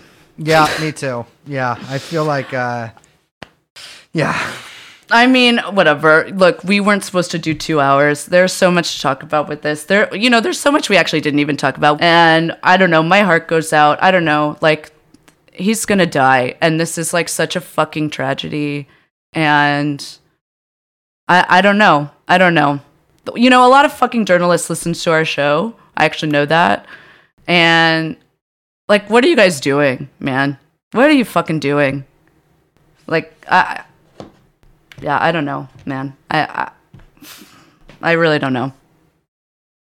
Um, if any journalists are listening to this show, I'm ready to quit and join your blog if you want. I could do like uh, social reporting or something. I don't know. I could do like the woke. I could either be pro woke college or anti woke college. I'm ready to do it. Um, Whatever yeah, it takes. Pay, just pay me forty thousand dollars a month, or excuse me, a year, and let me put freelance writer and then like a Linktree with a link to a website that has like two pieces I wrote about like is you know uh is I can't even think of a stupid fucking. Th- I'm so tired and hot. I know. Let's just fucking end this. All right. I would never abandon you unless someone paid me. Okay, on that note, I'm Liz. My name is Brace. We are joined, of course, by producer Young Chomsky, and we're chewing on. And hopefully, we'll see you next time. Bye bye.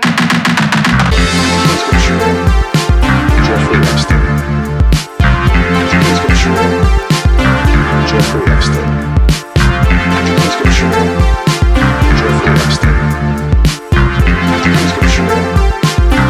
Jeff, Jeff, Jeffrey Epstein.